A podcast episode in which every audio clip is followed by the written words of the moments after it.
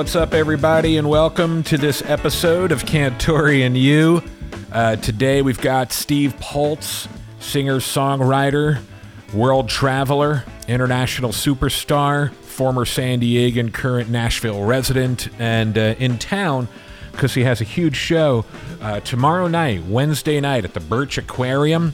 It's uh, the Green Flash concert series out there where Steve will be playing at the aquarium at sunset. It's just the most amazing backdrop, and uh, Steve is just such an incredible performer. You'll hear from Steve in this forthcoming interview, but definitely want to encourage you to head on out to the Birch Aquarium tomorrow night uh, to see Steve uh, during the Green Flash concert series. I've been involved with that program for a while now, and it really is the best place on the planet to see a band. Uh, also, want to thank Torrey Holistics, legal, licensed, recreational, and adult use dispensary here in uh, in Sorrento Valley, right at the I 5 805 merge, and they have a delivery service by the name of Torrey to You. So if you don't want to deal with going into the shop or uh, heading over to the Sorrento Valley area, they do serve uh, San Diego County, and all you have to do is hit torreyholistics.com forward slash delivery. It's uh, it's like Uber Eats, same type of program. You just hook it up, they deliver, they get you what you need in less than an hour, and they have a wide variety of products for medicinal and obviously recreational use. And uh, also want to thank the Scooter Farm. What an amazing operation. If you have uh, a kid in the house who's down with the scooters, head on into the Scooter Farm. They're in Clairemont and uh, right down the street, actually, from the Clairemont Skate Park. And they've got summer camps going all this summer. And uh, you can get all the information if you want to throw your kid into an epic summer camp do it at the scooter farm okay it's the scooterfarm.com and they have camps running all through august i'm going to be sending my son down there with a couple of his buds and uh, they have everything from workshops you get to ride with the pros you can build complete scooters even my dad it's so funny my dad just uh, what was it for Father's Day? Got himself an electric scooter. He, he just wants one to take down to Starbucks, and it has a seat, or he can stand on it, kind of like a bird. So we'll see how that goes. But definitely, uh, if you've got a scooter enthusiast in your house, head on into the scooter farm. And uh, and then the final message before we get to Poltz here, who is a world traveler, so this makes sense uh, for Steve. If he's got shows down in Mexico, hit up Baja Bound Mexican Auto Insurance. I know Steve has a rental. He came over to the house today in a rental, and if he was to venture south, he needs to hit up BajaBound.com. They have the best rates, the best policies. A lot of people traveling to Baja these days for wine country, uh, the beer scene, restaurants, football matches, the surf, lobster, you name it. BajaBound.com. Tell me if you recognize this song. Huh.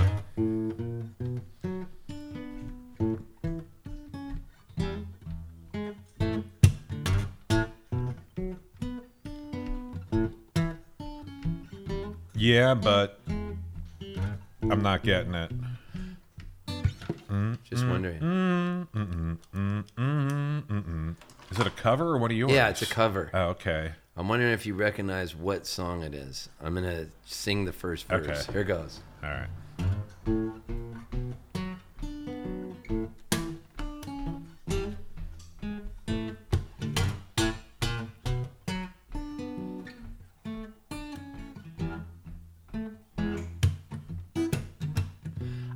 Told Althea I was feeling lost,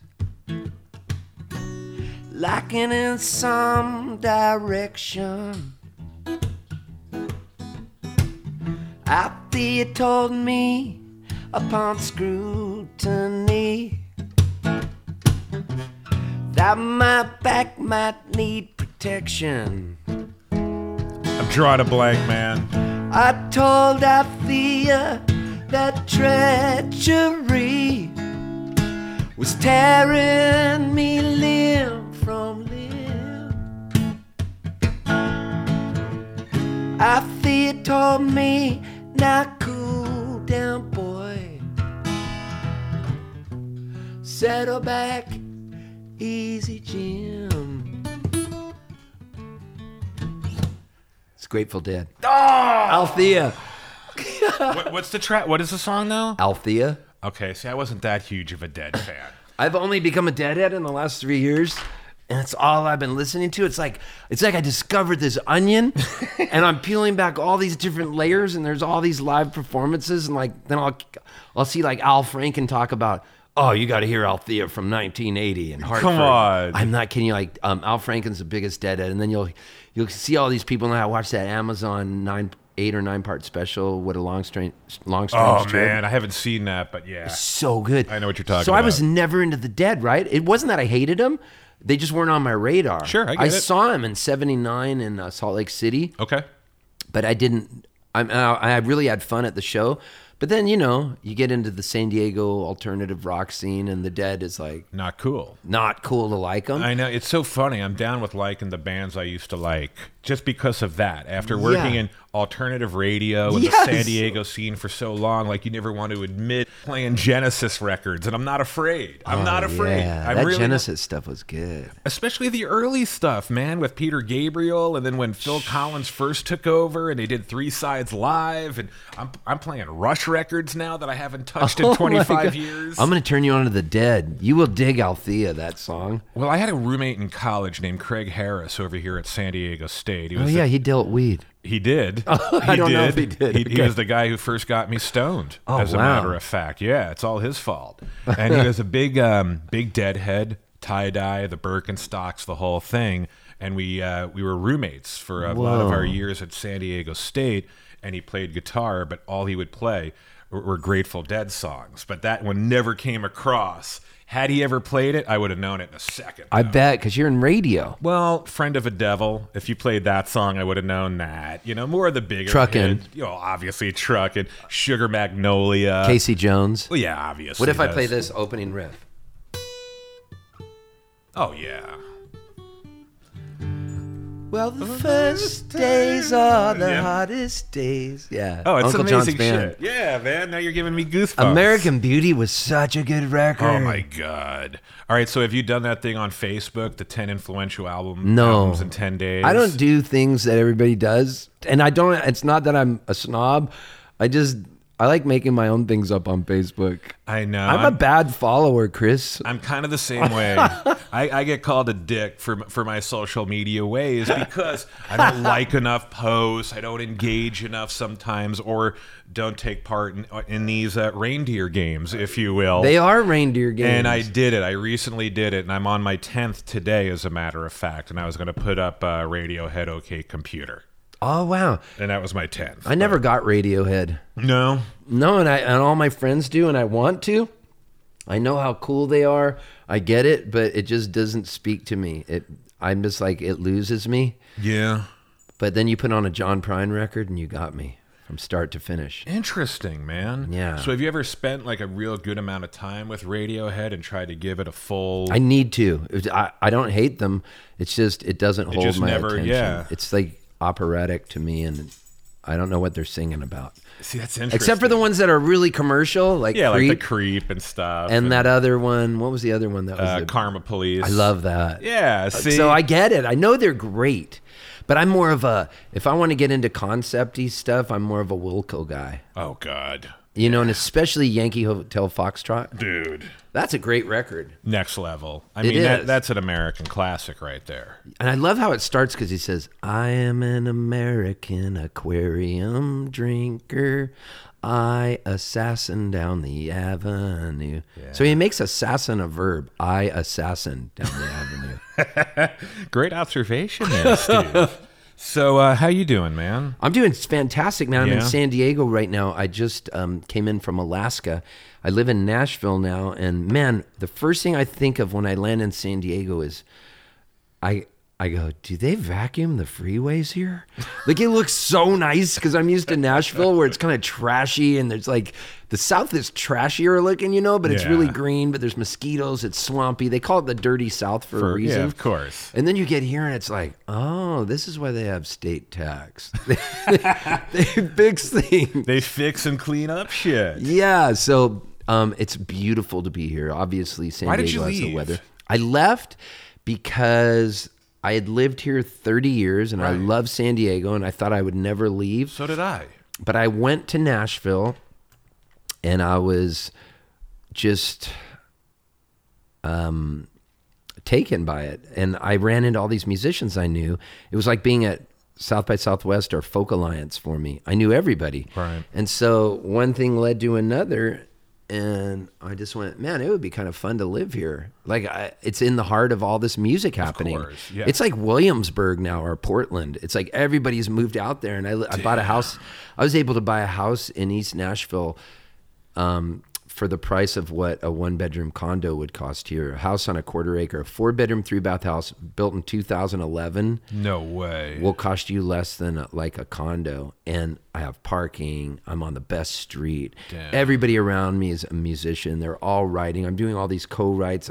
I'm my career is just like blooming from living out there. And then uh, all my friends still live here, so I love. I mean, San Diego, San Diego. It's like I get here, the weather. No wonder everybody lives here. Yeah. You know, living in the South, there's mosquitoes. There's Sure. you know, I got snow, but man, the music, everything is built around music there, and I'm loving living in Nashville. But I'm gonna, I'm gonna look for a place to buy here eventually, so I can have one here and one there. Yeah, and that was the thing with you that I just always, and you already said it, you were just such the consummate San Diego musician, or you just, you were just part of the fabric of the community Yeah. that even when you bailed, I was like, oh man, I, I felt a little betrayed for a second. No, I know people were mad. Like I had people mad at me, but it's like, why would you get mad at me? Don't you want? There's something about moving somewhere else that makes you step up your game, Right. Because you can become, and I'm only speaking for myself, but I could become complacent if I. If I just lived here and didn't tour, especially by I touring has always kept me spry. So I do 200 dates a year. Like I was never content to just play the belly up. I was like, I got to get out and see. Uh, I, that's what used to cause the earliest arguments when I was in the Rugburns because I remember like Gregory would go, I don't want to play Eugene, Oregon to 20 people when we can play the belly up and sell it out. And I said, Why wouldn't you want to play to 20 people in Eugene? Eugene, next time we come up, we'll play to 30. Next time we'll be 60. And I love, I love building things. And I always refer back to this, but there's this book about Steve Jobs, and it's by Walter Isaacson, this great biographer. It's such a good book. It is. And it inspired me. And Steve Jobs was all about building Apple. And and I've always been about building my music thing. And I'm not trying to compare myself to Steve Jobs at all. What I'm trying to say is by reading the Steve Jobs book it inspired me, I went, "Yes." It's like I wasn't content to just play only San Diego. I was like, I got to see if I can if I can do this in San Diego, maybe I can get a crowd in Austin. Maybe I can get a crowd in Minneapolis. But you realize that's part of being an entrepreneur and part of being a creative. And Yeah. I didn't realize this till what you're talking about recently, because I uh, I've been in intense therapy for the last year or two years, or about a year and a half now. So as my radio career was coming to an end, I started going back into therapy just to learn more about myself and wonder why I was going through life the way I was. And what I learned in therapy, exactly what you're talking about complacency and becoming lazy and uninspired. Yeah. And it's like you've got to do something different. Your energy and the type of human that you are, you need to, and he used the word, build stuff. You need to build and build and build and build. And once it's built as big as you want it to get to, then you can move on to another thing or keep building off that other entity. But you always have to be building. Yeah. Or you're going to go crazy. Yes. So when I moved to Austin, I mean, not Austin, when I moved to Nashville, it was like diving into a different pool. And I was like, I don't know if I can swim with these swimmers. It made me step up my game even more because I'm like, do I belong here?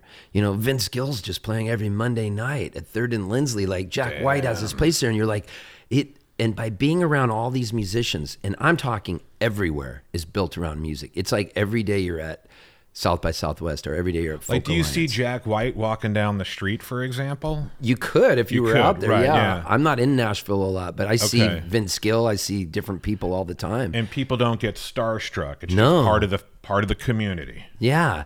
That's And I, awesome. but more than that, I see regular working class musicians like myself. I put myself in that um, category. I'm a, I'm a blue collar working musician who goes out on the road. I sell my merch. I make my money, And I go back out, I book more shows, my agent books them, and then I play them. I do the best show I can, and I slowly build this brand. Because Yeah. basically, I have a brand, is what I am. And I'm out there and I'm working as hard as I can. And some shows are great, some are better, and some are duds, but you learn and you try to do the best you can and get better at your craft. And so I've lived in Nashville two years now. And those two years, all I keep saying is, why didn't I move here 10 years ago? Wow. That's how cool it's been. And yet I still come back to San Diego and I love it. Like, I love this city. And it is and, and that's not a dig on the city when you No. say that. Obviously, it's just I think San Diego has a glass ceiling, and, and you probably hit that glass ceiling, as you said. Even though you were on the road all the time, just using that belly up analogy, Yeah. throwing yourself there would be equivalent to me throwing myself in the middle of Los Angeles. Like you want to work in media, entertainment, you know, big media. Go to the best place. you got to go to Hollywood. But no, I'll never, you know, I say never, but over the course of the last year, I entertained moving to LA more this last year than I have my entire 30 I years I think in you should San do Diego. it. I love LA, by the way, as an I'm, aside. I'm starting to love it again, too. As a guy who grew up there and learned to hate it. Well, we were indoctrinated by living in San Diego to hate LA. Exactly. And that's really a stupid proprietary. Uh, I don't even know if proprietary is the right word. I get it- your point. It's a stupid, maybe patriarchal way of thinking, or it's. I, I don't know. It's like why hate LA? It's got everything, man. I get it. Every but I was I, living here and going to USD and then going to Padre games and everything. Smell LA and blah blah Yeah, blah. It's F the like Dodgers, beat LA, all that shit. it's like we hate them, but they don't hate us. They Which don't even know we exist. They, I mean, they know we exist. They come down here, but it's like, it reminds me of when I was on the wrestling team at Palm Springs High, and I wrestled 98. But I would always wrestle the guys that were 115 because it made me a better wrestler. Yeah. they were better than me. They were stronger, and so why not go up there if you? I don't know. It's I kind agree, of fun to challenge yourself. Well, for me, it's just based on opportunities and just more. The pool's bigger up there than it is down here. Catch some of the crumbs. the crumbs. That's why I say I'm in Nashville. I'm just there to catch some crumbs. I don't plan on being the next Jack White or Vince Gill or whoever. I'm fine with there. crumbs, brother. I'm happy. I'm. It's As long, like long as those crumbs can feed the kids in those back rooms here at the house, I'm all good. yeah. Let just let me keep working, And do what I do. making money, and. uh But boy, this really is a beautiful city. Oh man, it's it's got my heart. Don't get me wrong. And if I ever had to leave, it'd be friggin' devastating. But again, you're you're on the road more than you're at home, and that's always been the case for you. And weren't you on the road when you uh, when you had your stroke? I was, yeah. That was the scariest thing, man. That freaked the shit out of me, man. Yeah, it was crazy. I uh, I was on stage in Wilmington, Delaware, of Right. all places, playing a show, and I went blind on stage, and then I didn't tell the audience because that's just how I am. Like I used to play shows with stitches in my head, with a broken nose, with a concussion. I just always I was raised on the thing the show must go on. I get it. So I had a stroke and I kept playing. I was like, well, I'll go to the doctors afterwards. So I, I couldn't see anybody. And then finally, I started repeating the same verse to an old Rugburn song called Single Life. And I did the second verse like five times in a row, whereas people were like, what is going on with this oh, guy? Oh, Man, And then I was like totally confused and was about to faint. And then I said, I got to go to the doctors. And then some guy was like, Come on, man, you've only played an hour. I brought my son here. It's his 21st birthday. Sign this record. And I was like, Whoa. I like everything was totally confusing to me. I remember I signed the guy's record. this is after the show. Yeah, after I quit playing after an hour. Okay. Because I usually do really Yeah, at least you do two long- hours. yeah, you know? long shows. And uh, so I I had somebody had to drive me because I couldn't see, and then I went in and I ended up in the stroke ward. I just thought I didn't know what was happening, and a stroke doesn't hurt. It just makes you totally confused. It's not like you have a chest pain, like Right. a heart attack. It's like something weird is happening, and I had a stroke, a full blown stroke, and I mine affected my thalamus region in the brain, so I went blind. And then when my vision came back, I couldn't read. Like it didn't make sense to me.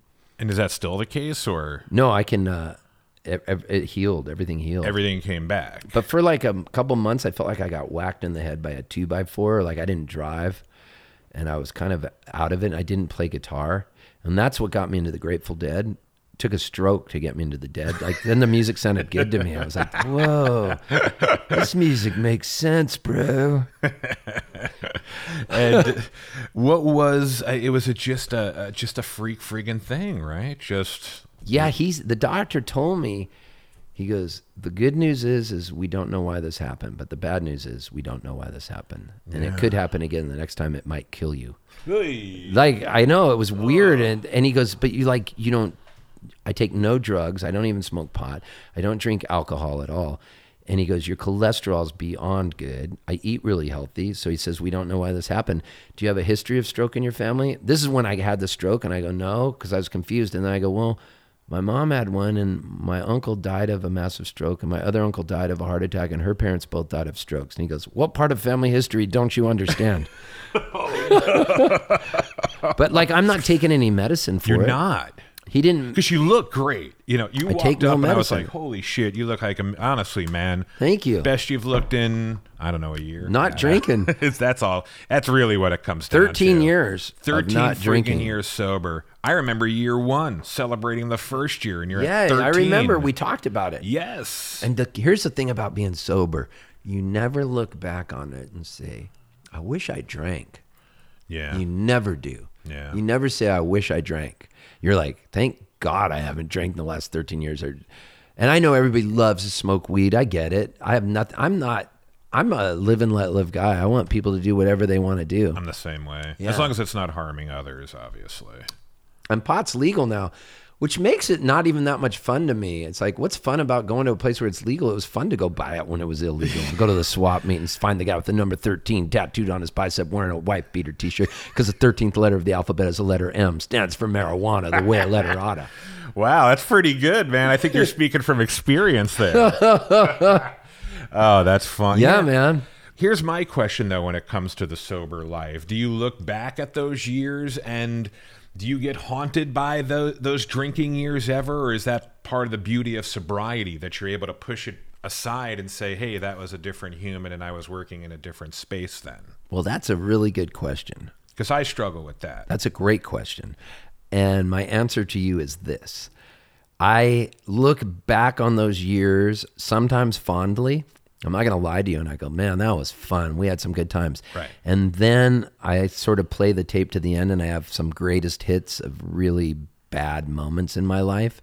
And I think, and then I get the willies and I'm like, oh, I see where it goes. I sort of can romanticize it, but if I play the tape to the end, it's not pretty Yeah. and I was not feeling good, and I was in a dark, depressive state towards the end, and I was scared for my own life. Yeah. And I'm lucky that I stopped and that I'm alive still because I, sh- you know, I could have died easily on drugs and alcohol, and I'm glad that I have made it. You know, and especially with everything going on today you know when you look at how many people aren't able to hold on and hang on anymore Yeah, here's the thing with sobriety is the longer you're sober, the more clear you can see through this crazy forest and you're able to handle things with more dignity than for me at least. I can only speak for me. When I was really drunk, I had a much looser tongue and would find myself getting in arguments that I would regret and behaving a certain way that I would really regret and saying mean things to people because whiskey, coke and you know what I mean? And so I would sometimes get in these needless arguments and now I'm not even in the space in the room to get in those arguments because I'm I'm doing a French goodbye when stuff starts getting weird. And a French goodbye to me means I'm just gone. You're Like, some people call it an Irish goodbye. I don't even say goodbye. And they're like, "Did you leave? I didn't see you." Like, "Oh yeah, I had a great time. You didn't see me. I was there till the end." They go, "Oh, I was and, and what do you attribute that to like when you see it going in a direction where people are partying or you just see a dialogue it gets boring to me. yeah some guy's close talking to me, breathing in my face, and I'm like, and I'm really good at going, oh shoot, I left my phone over here. I'll be right back. And, then they just start talking to somebody else, and I'm out the door like, out. get me out of here.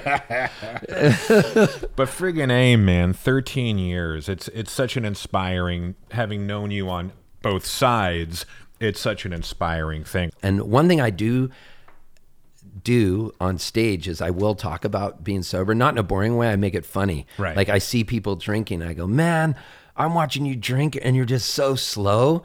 You're probably gonna leave that half a glass of wine. I would have never done that. In fact, I would have been so wasted, and then I'd be trying to score some coke from the sound man. Then I'd be directing traffic naked in the middle of an intersection. I remember that guy. and so people laugh, but the reason I do this is sort of as subterfuge and in a subliminal way letting people know that I am sober because somebody always reaches out to me at the end of a show and go, "Hey man, I'm sober too." And we do the secret handshake, whatever that is. Whatever it is. And then we have a quick meeting and it I do it for selfish reasons because it somebody always comes up and they say, "Man, I'm sober too." Or somebody comes up and they go, "Man, I think I should get sober." Uh, And I go, I always say the same thing. Don't do it. and they go, "What? You're supposed to help me?" I go, "Don't do it, because once you do it, it'll be in your head that you'll think you should be sober, and you'll have what we call a head full of beer and a belly full of AA." You're right, man. Don't That's- do it unless you're really ready. Don't do it because you want to impress me, because you're like, "Oh, that guy's music was cool" or something. Like, And he's sober, and I'm gonna get sober for him. like I'm not looking on them drinking judgmentally. I'm I'm jealous. Yeah, you're I'm just like an trying to get through anorexic wanting people to eat. Yeah. and I like the fact that San Diego's be- the one thing that bums me out about San Diego is it became the beer capital after I quit drinking. Although I will say this, I would have still just been drinking Coors Banquet beer because that was my beer in a yellow can. That's hysterical. Like I used to have those IPAs, you know. Um, back in the day, like when Stone, because you were still drinking in the late '90s, right? yeah, so when I was drinking, what was the Sierra Nevada? it was too heavy for you. It was too, yeah, it had this flavor that I wasn't into. The only, only thing I could drink was Guinness because that was smooth. But if I was just drinking beer, it was always Coors in a can, the yellow one, not Coors Light, but the banquet beer. That was my beer, my drug of choice. No, they would have got you though. You would have become you would have become an IPA guy. Snob uh, Yes. with a fucking app on my phone. Yeah, the P in IPA would have stood for Pulse, man. If you kept drinking, there's no doubt. But it, I do, I do say, yeah, it's funny you say that because that's like a lot of people in my circles who are cutting back on weed. It's the same thing. It goes legal, and I'm not smoking anymore, or I've gone so, you know, I'm not touching the stuff. Right when you can walk into a shop and buy an eighth, like it's going to 7-Eleven, which blows my mind. Is still. that weird? It's beyond weird. Like you could just go get weed. Well, don't you remember being a kid and saying, "Can you imagine if you can go to the store and Yes! get, get a packet of joints, you know, a carton That'd of be joints? so cool. Would that be cool?" Dude, I remember going to the liquor store with my cousin in 1967, and he was a hippie. And we would secretly leave the house, and I was seven years old, and he was like 16 or 17, and he was trying to get people to sign a petition to legalize marijuana. And he's like, It's never going to happen, but I like being a part of it. Right. Never going to happen. Fast forward from 1967 to where we're at now. Dude, you can walk into a shop and buy a box, of, you know, a thing of joints, like you're buying a pack of cigarettes. I know. It's like nothing I've ever seen before. I just hope that the small guy can keep making money from it and it doesn't become real corporate where the corporations win out again because I like the fact that some small grower Can do something. I agree. I do think big business will get get involved, but it's not there yet. Like if Democrats want to get people off their butts to vote, they need to come up with a single issue. Like Republicans always come up with single issue voters where they go, "This man's going to go into the bathroom and pee next to your daughter and say he's a woman." I call those single issue voters where they know how to rally up the base over one issue. You're right. And so, but the Democrats need that single issue, or the Republicans are going to take pot and make it their own, and they're starting to. They're Look at um, to, man. uh, Boehner. Is that how you say his name? Yeah, he's completely flipped. Boehner's flipped. He's and, he's part of like some board, yeah, some cannabis board. And Republicans are now going to take weed and make it their issue, like they were always behind it. I know. Because the problem with Democrats is we're just like lazier voters. You know what I mean? we talk a big game, but we got to get people off their butts to affect change. Otherwise, it's not going to happen. Because people come up with excuses for everything. Right now, you've got immigration. You know, whatever the hot button issue is, North Korea, and they're they will make it their own issue, and they can uh, they can post a meme to make it look like what's going on is normal. And what is going on is not normal right now in our country. And people really do need to wake up and get involved and um, not be afraid to talk about these things because and not worry about being shouted down. Well, how does that? And I did want to ask you because I do obviously follow you on Facebook, and you do get very political. I do. Does that affect your fan base, or do you have to worry about that shit? Because I do, I am concerned because I stay away from the subject, even though I can be extremely political. Well, I'm afraid sometimes that some guy might show up with a gun and just shoot me. Or like that movie, The Candidate, with Robert Redford from the 70s, where a Oh guy walks up to him, he hands him a Coke and a hot dog in each hand so his hands are freed and then punches him. Oh. But I don't think I inspire hatred. No. I try to be very honest in my political posts. And so the way I like to do it is just say, look, I don't like this man. I am not for these policies. Sometimes I get really vocal on my hatred for him, which I did recently. Yeah, I know. But I make it po- I make it poetic, so I think it's kind of funny. but I've I've lost friends recently that just want nothing to do with me. And one friend said, "There's Poltz spitting on thirty percent of his fan base," but that's not true because thirty percent of my fan base are not Trump voters. So I I hate to say it, but you're wrong there. And the five percent that maybe. They know what they're getting into when they come to my show. And I'm not up there to make them feel bad. And I would like to really reiterate this. I'm not yelling at somebody who voted for President Trump. I get it. You wanted to see change. You were tired of the status quo. There's there is too much money in politics. So in your mind, he spoke a good game. That does not make you a racist, and I'm not calling you a racist for voting for him. I don't like to go down those holes because it gets you nowhere. In fact, I honor you for exercising your right to vote as an American citizen. Hats off to you. You went out and you did it. You didn't win the popular vote, but you won the electoral college and you found a path to victory, and that won. He is the president of the United States of America. And how? And we've got to keep the United States united. So hats off to you for voting. What I say to everybody else is you got to go out, you need to tell your friends to vote, and you need to get off your butts because and you need to give people a reason to vote. And maybe for whatever reason, Hillary didn't speak to a lot of voters, and uh, she represented old school. You know, anybody could post a meme to get you to agree with what they're thinking, and and, and changing somebody's mind in a political argument is never going to happen. The way I liken it is this: you were when the Chargers were in San Diego, and I had Charger fever. You were never going to get me to root for the Raiders. I hated the Raiders, and uh, politics is tribal. And so the way we affect change is through being active and through getting out there and through writing our congressmen and through voting, which is your God given right here as an American citizen, and trying to make a change within your neighborhood. And so if you, rather than arguing with somebody who's a Trump supporter on Facebook, why not say, hey, why don't you meet me tomorrow and let's go clean up this person's yard? They need help. And we'll work together doing this because we can we can both agree that we want we want good things to happen. I believe Trump voters want good things to happen for people. Somebody else could be right now going, bullshit, they're not going to ever do that. They're racist. But I say, no, no, no. Let's find a common ground and let's try to enact change that way by working together. And it's not going to be easy to do because the media as well wants us to be separated because it sells ad spaces, it sells clicks.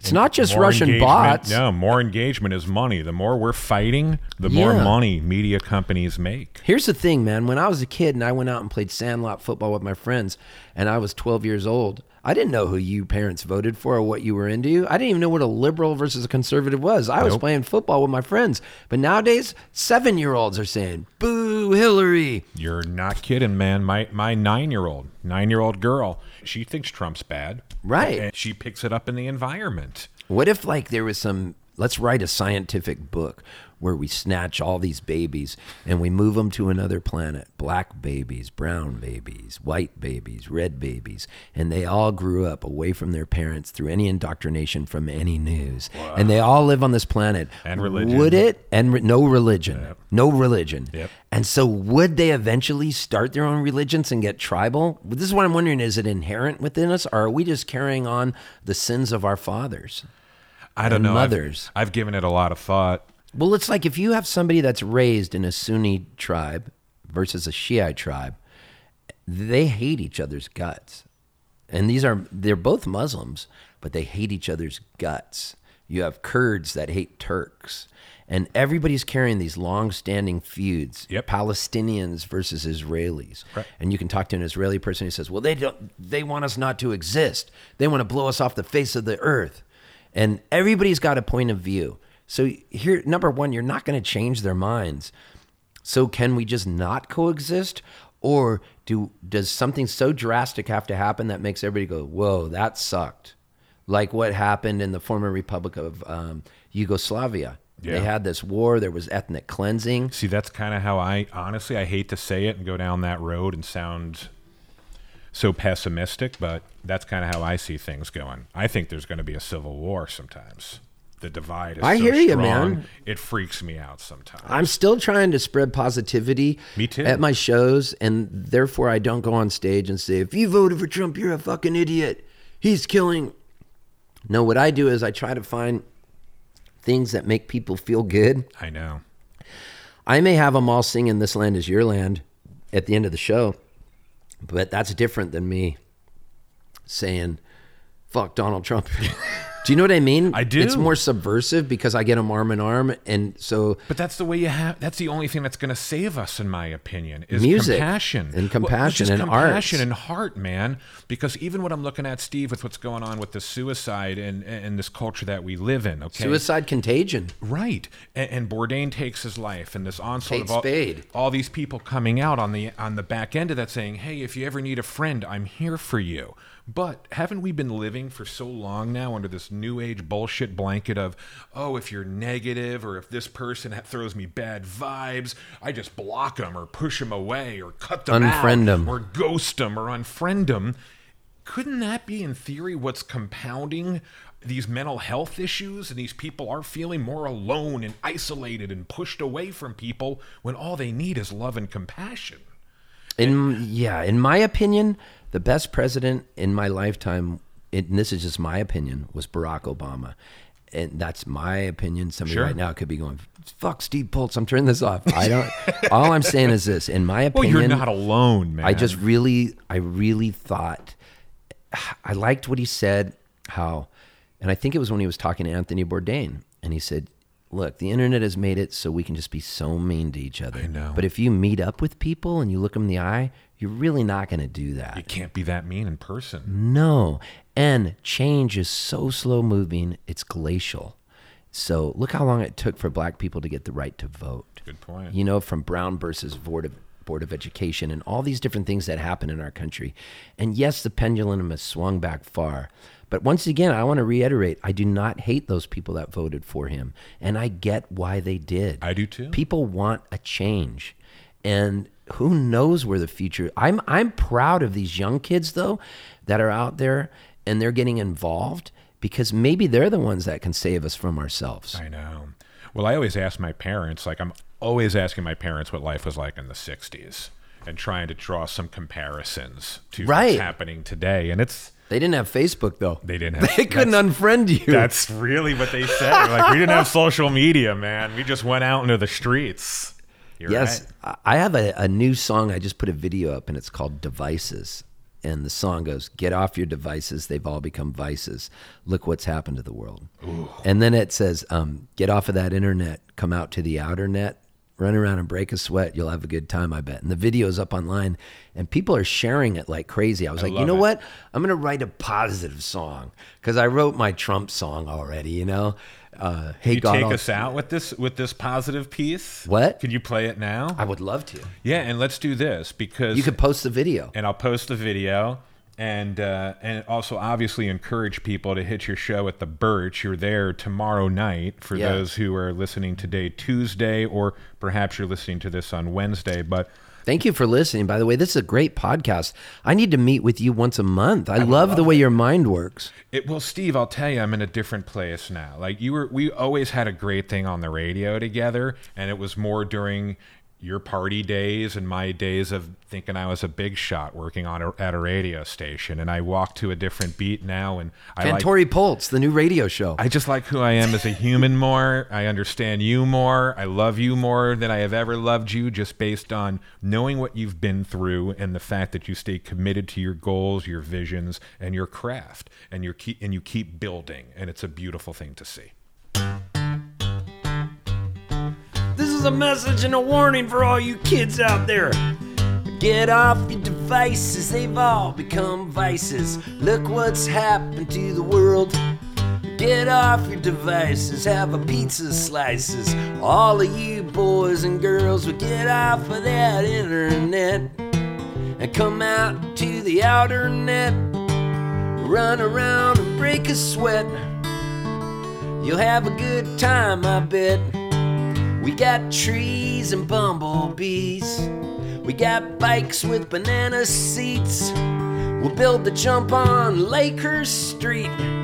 And we'll bloody up both our knees. Get off your devices, they've all become vices. Look what's happened to the world. Get off your devices, have a pizza slices. All of you boys and girls will get off of that internet and come out to the outer net. Run around and break a sweat. You'll have a good time, I bet. We got egg rolls and camping gear, kangaroos and ginger beer. You, you could talk like an auctioneer. What am I gonna get? What am I gonna get? I got 30 to the 40, I got 40 to the 50, 50 to the 50. Sold! we got paints and canvas too. Yellow, red, white, green, and blue. You could be like Van Gogh too.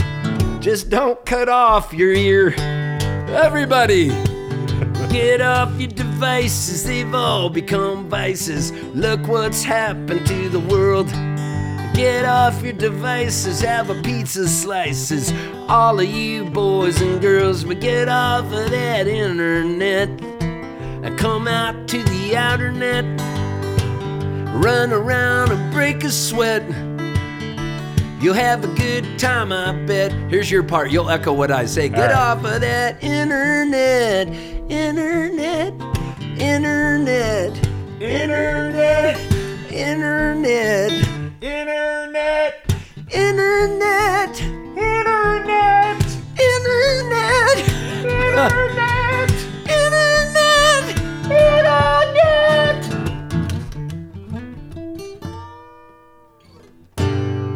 Get off that internet and head out to the Birch to see Poltz or check out all his music. It's uh it's poltz.com, right? Yeah. And the dog was barking. Starting to growl.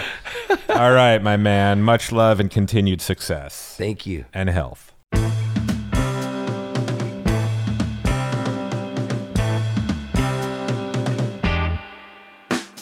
Good times. Thank you, as always, to Steve for cruising through. In fact, after uh, after our little session, as I was walking Steve to his car, he said, uh, "Hey, we should we should start our own little podcast. Maybe do this on a reg. You never know where this crazy world will take you." So, uh, thank you for going along for the ride. As always, appreciate your support, especially uh, during the uh, during the trying times. Sometimes uh, doing the DIY thing can get a little lonely and crazy, and uh, definitely appreciate having you on the other end. It definitely helps push through, along with the obvious family, friends, and surfing. Thanks again to all our sponsors with a special nod to our Patreon community. Forrest just signed up. He's going to be a new dad here soon. Just uh, signed up. He's a patron, along with our Gold Star Platinum patrons, uh, Mariposa Ice Cream, Adams Avenue, Normal Heights, the best homemade ice cream on the planet. Also patrons as well, and they give a hearty fat donation every month, which helps keep this network alive and crushing. So uh, thank you to Mariposa Ice Cream, Anna and Tim over there. Give them a visit, and if you'd like to become a patron as well, uh, you can do so by hitting patreon.com forward slash you, you, Y-E-W. And uh, check out all the new stuff we have in the store, the U store. New t shirts. I've got these epic pocket tees, as well as new foamies for the homies. Please check those out, uonline.com. And until next time, be kind to yourself and others. That's really it. All right. And thank you to Jake Nager and the Moment of Truth for the background music.